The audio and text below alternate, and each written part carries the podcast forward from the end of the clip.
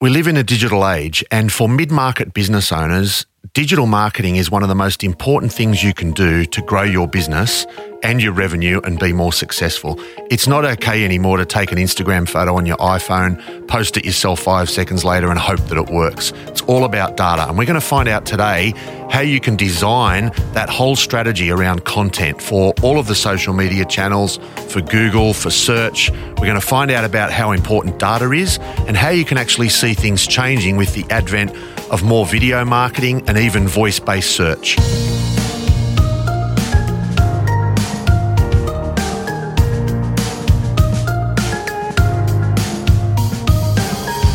Hi, I'm Craig West, and in this episode of Mid Market Matters, we've got Chris Nelson from Juicebox to talk to us about what we need to get right as a mid market business in terms of our digital marketing. Chris, thanks for joining us. Thanks, Craig. I want to start out with just exploring what's different about marketing and particularly digital online marketing for a mid-sized business. I've my wife's got a very small business. She runs her own Instagram page, she takes a photo of something she's selling with a phone, posts it herself 5 seconds later, job done. In a medium-sized business, that's not going to cut it anymore. So what do we need to start to think about to do things differently? I think it's a holistic approach when it comes to uh, advancing from a small business mentality uh, to a mid-sized business. At the end of the day, uh, the professionals in our game are professionals. They are trained. They are keeping in touch with trends and tools and uh, technology. I guess there's a big underline under technology, and therefore it's important to engage an agency. But going back to the holistic piece, I think a lot of small businesses they're their own worst enemy because they their only resource usually, and they're trying to run social media or they're trying to maintain their website, and often time beats them. When you advance and, and you have a holistic digital strategy, you really can't afford for any piece of the puzzle not to be maintained, considered, analysed, and I guess uh, you know change in strategy where required. So I think it's about ensuring that all data is analysed, all channels are analysed, and that it is a big part of your marketing and brand strategy. Wouldn't mind going back to basics. Um, digital marketing, we throw that term around all the time. Um, and when we go online and we look at anything to do with digital marketing, there's 4,000 different opinions about what that actually means and what's it look like. What do you think that covers? What's, what are the important aspects of it? I think that that term is incredibly hard to define, and you're right. It's it's very misunderstood. But I think it, it in its essence, it's digital communication and touch points. Marketing is about communicating your value to your target audience. And I guess there are many channels uh, that exist through digital, whether it be an EDM, whether it be display advertising or social or search. All of these uh, channels are considered and they're broadcasting uh, your brand, your business to hopefully your audience. And for that reason, it just needs to be considered as a digital communication piece. There's nothing more to it. As long as we are having a conversation in any which way and, and broadcasting a message, it's marketing. We might just go through some of those and have a chat about what the important aspects are to get right for business owners. I mean, I, I had an accounting practice that I worked in about 30 years ago, and I remember writing articles for a client newsletter, which was initially physically posted out in an envelope to our clients. And then we got really revolutionary and started faxing it to clients. And the world's changed dramatically since then, obviously. I'm showing my age, but the communication, the essence of it hasn't actually changed. You just mentioned EDM. That's just an electronic version of that old newsletter I wrote 30 years ago. That's correct. But uh, a lot of people of your ilk will tell me that it was a lot more effective when it was posted out. And now it's too easy just to delete it rather than um, having it arrive and, and uh, opening it up. However, I think what we potentially are coming back to is more personalized communication. And we can do that through data. When we know the person, we know what they like, what they're interested in, uh, what subjects they've interacted with in the past. It's a lot easier now to tailor uh, and and also reference their name and and you know etc. Really tailor that piece of communication to them when we when we first moved to e-newsletter, for example, I'm not sure how effective those are anymore. But when we it was a, it was sort of a machine gun approach. You much like the posted um, version, you'd send it out to everyone, and you know just hope that there was something in there for uh, everyone to engage with or that they found interesting. But you you really had no science behind it. So now in in this age of digital, we are getting very personalised, and and the technology is supporting that. So, in other words, to use an example, someone comes onto my website and they're looking at information to do with an employee share plan versus someone different comes onto my site and looks at information around getting their business ready to sell. We should be communicating to them differently according to what they're interested in. Absolutely. Absolutely. And a lot of this information gets maintained in your CRM. However, in, the, in, in the absence of a CRM that's uh, providing this sophistication, there's a still a, a very uh, there's a lot of methods to go about tracking where and what they did, and therefore making sure if we are retargeting or delivering content in the future to these people, that it is uh, of the same subject matter that they were interested in. Um, you mentioned CRM. Just explain that to me.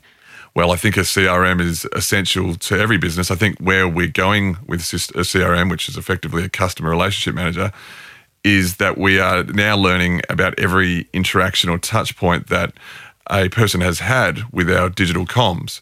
Now, this means that if they were interested in subject Y or they clicked through to, you know, link A, that we can then identify that there was some level of interest in that subject matter. That means the next time we deliver content, if we're trying to appeal, we're obviously going to prioritize uh, that content. And, you know, the analysis just continues on through the lifetime of a customer. Okay. You mentioned also the word data, and you've mentioned it a couple of times, I think.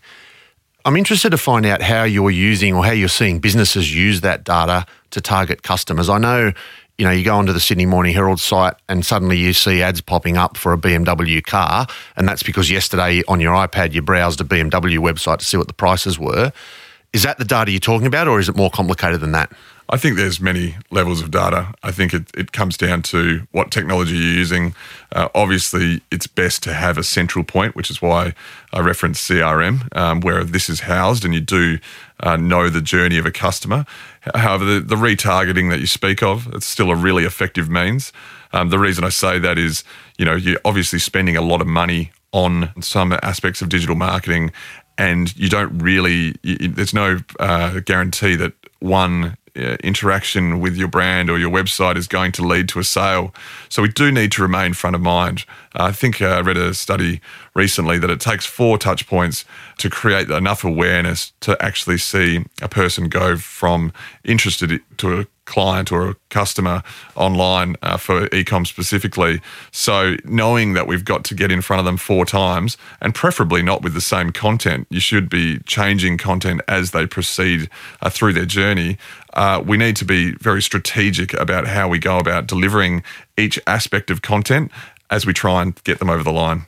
I want to drill down now into and talk about Google and search particularly because it's obviously a big deal. I mean, I know I've got a 19 year old and a 23 year old. They don't do anything without typing it into Google first and searching. And, you know, that includes where they have a coffee for breakfast. It includes what, they buy. It's all pervasive in their world. And obviously it's becoming more and more so. Um, Google, I guess you read in the news that Google's changed their algorithm, you know, and that means whatever it means for search. Talk to us a little bit about Google and how we should be thinking about and approaching that. I think uh, the first and foremost is Google AdWords changed its name to Google Ads, and they they did that uh, with a real purpose in mind, being that it wasn't AdWords; it was they have a full advertising network now, whether it be Google Shop or Google Display. They're starting to see that they've got to advertise in, in other ways or offer advertising options um, outside of just raw search the Google Ads uh, system is becoming very, very competitive and clustered, and I think uh, there's been some major changes with you know just showing how many paid listings they'd have at the top of the page. Uh, that's one on mobile. It's three for desktop. So imagine if you had five for desktop, then when you, effectively you're showing two more clients. But because there's only three spots, the bids are having to drive up higher. And I think what we're seeing is a bit of a trend with some industries actually spending less on Google Ads uh, simply because it's just not becoming cost effective. When we talk about uh, SEO optimization, uh, what we're seeing now is a big change to the breadth of search term. So, whilst it would be fantastic for somebody to rank for engineering Perth, the fact of the matter is that's kind of unlikely because it will be a very competitive space. So, what you could do is you could either invest heavily into that with a very, very long term strategy. But what we're seeing is, given the nature of voice technology, people are actually leaning towards more question long tail search terms. So people are typing more questions into search rather than simply typing engineer Perth. So with that in mind and with the knowing that you know the devices that are now living in people's homes and they're literally conversing with them with a question it's people are now writing content to specifically ask answer these questions uh, with the mind with the mindset that well if I am a subject matter expert in my field, then this is a really sound strategy. That's a really interesting point. So the, the difference voice is making typically is that, and you know, you've got an Alexa or you've got the Apple AirPod or you've got, you know, there's all these gadgets around now that we just talk to and say, where's the best cafe within five kilometres or where's the best place to buy X. That language changes because you don't type that into Google. You you speak differently to what you type. Most people do. How much of a difference is that making now? It's making a big difference. I uh, read a stat the other day that 45% of searches don't result in a click through to a website. Now, before you say, you know, how does that work? Google are providing more and more of the answers as soon as you type in your question. And when they don't know the answer, obviously something like basic mathematics or what time is it in, in uh, New York uh, are questions that Google can answer on their own. But when they don't have the answer, they turn to the most credible source, i.e., the website that appears to be the uh, leading answer for that particular question and they, they deliver your content. And it can have a real benefit in, in driving traffic. We have one client who, are, who asked, uh, answered a very sophisticated uh, mining question, or I think it was asset management question, and he gets 16,000 unique uh, visits a day because of that answer. And the reason being is Google placed that top and center as his website being the source for that answer. So whether that's had a huge impact on his business is debatable, but what it does show is the the trend for Google and how they're using their search engine to deliver those answers to uh, visitors. That's a really interesting example because it's. It, as you said, engineering Perth unlikely, but you know specific questions relating to engineering services in Perth are going to direct people to that. You need to think about that from a business owner's point of view as to how you engage that strategy definitely. The amount of times I sit down with clients and uh, we're discussing a web project, and I ask, "What's what's your budget?" If you wouldn't mind me asking, and they say, "Look, I really just don't know how much these things cost." And I, I thought after one particular meeting, I'm going to type in how much does a website cost in Perth, and there was really no information around that could assist anyone. It was, uh, you know, and whilst people aren't going to reveal their pricing in a lot of cases, what an opportunity if you really wanted to educate the market to be somebody who was on the front foot offering a bit of a buyer's guide.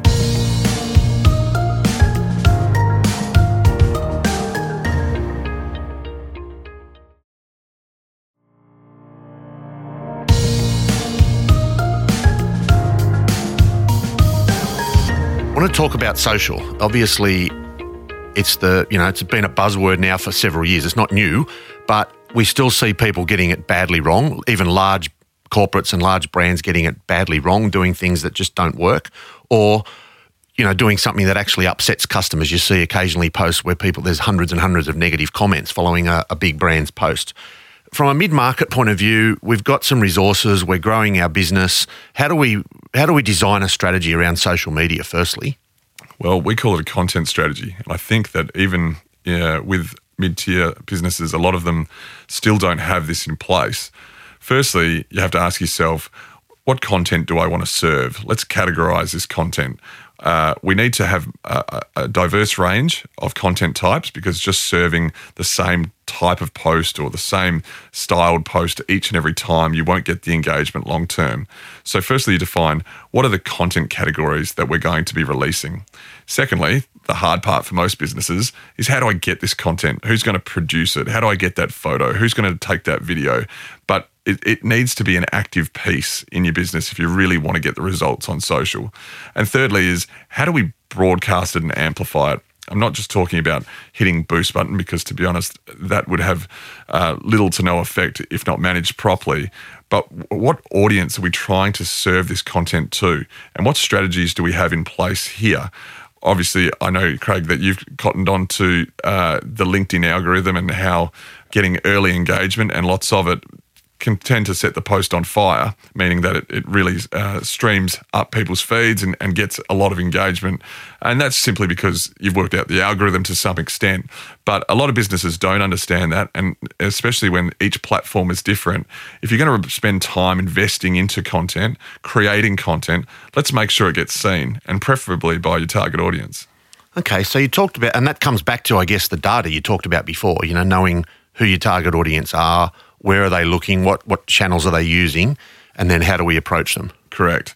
And I think it's also important to pay attention to the trends.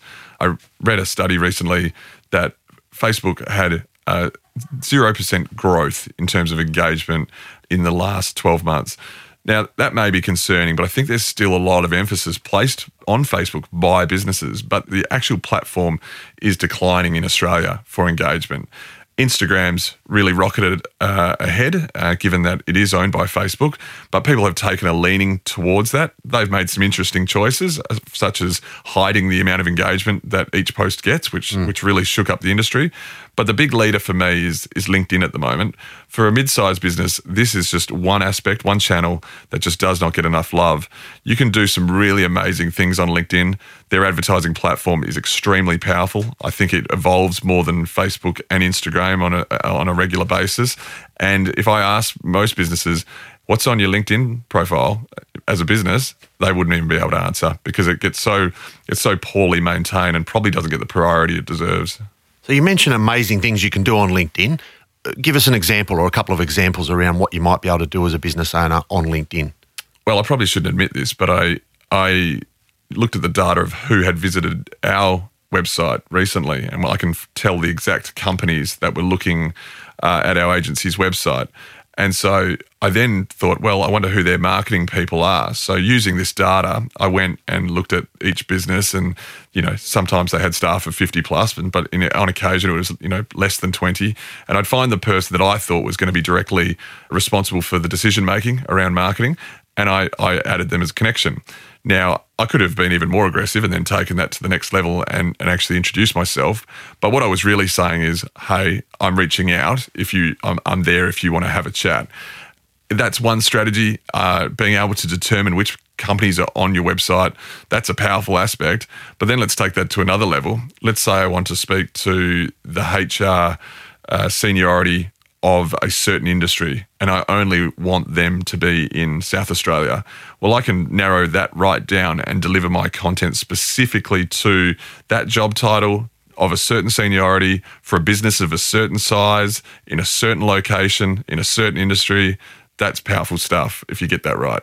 Yeah, so that's just about knowing what the platform's capable of doing and using it in your business. Correct. I think sometimes the platforms do require a digital marketing expert to be involved. Uh, however, it, it's more that it, these platforms are evolving so quickly and businesses just don't remain up to date or educated with what it can do. So many clients say to me, Oh, I just know I need to be using LinkedIn better, but they don't actually know what they're meant to be doing better. They just know that the, the, they've heard buzzes and rumors that things are going in a way that could really advance their business, but they're, they're not maintaining speed. It's an interesting point. Why do you think it is this whole social media is an area that people think they can do it themselves? Now, no mid market business owner would do their own tax return or set up their whole IT system. Why do they think social is something they can do themselves? I think it's because we all have our own personal accounts, and obviously they're maintained by us. And uh, you know, it's it's as easy as just posting a photograph and writing some text, isn't it? So I guess there's there's a lack of respect for uh, every what we call sort of a pixel perfect approach, and that you need to consider every word, consider every image, consider the whole uh, content calendar for the month, and make sure that if you were being delivered this content, you would truly be engaged if you're the audience. And if you're not excited by it, then what, what chance do you have? So I think really because people have got used to using these platforms for their personal stuff, they don't give it a respect on, on a corporate or business level. Yeah, it's an interesting comparison because you've got your own Facebook page that you talk to friends on. It doesn't really matter. You can post a photo out having a beer on the weekend, but from a corporate point of view, you can't possibly be doing that. No, that's correct, and probably very dangerous if you've had a beer or two. But uh, I think that when you have that calendar, that content calendar in place, then you really don't. A lot of the strategy and a lot of the the, the pre planning is you know is the hard work's done. So you just need to deliver on that content then. And I think it's also important to go back retrospectively and look at what worked for you. Uh, sometimes it's the post that I least expected. Uh, for example, uh, we made a, a, push around removing coffee cups in the office. We, we enforced all staff to have a, a, keep cup, and we then calculated how many coffee cups we'd saved from going into landfill, and, and it blew up. And, and what it said to me is that uh, we were we were standing for something, and and our you know people really appreciated that our agency had that personality about it, and and was prepared to to uh, make that you know loud and clear to the market. And again, you're talking about data. You're talking about reviewing what's worked well for you, what do the numbers look like, and then why and how. And we do more of that. Obviously, it's going to work better. Correct. And the most important part of that is we're broadcasting content to someone but that's just the start of the user journey.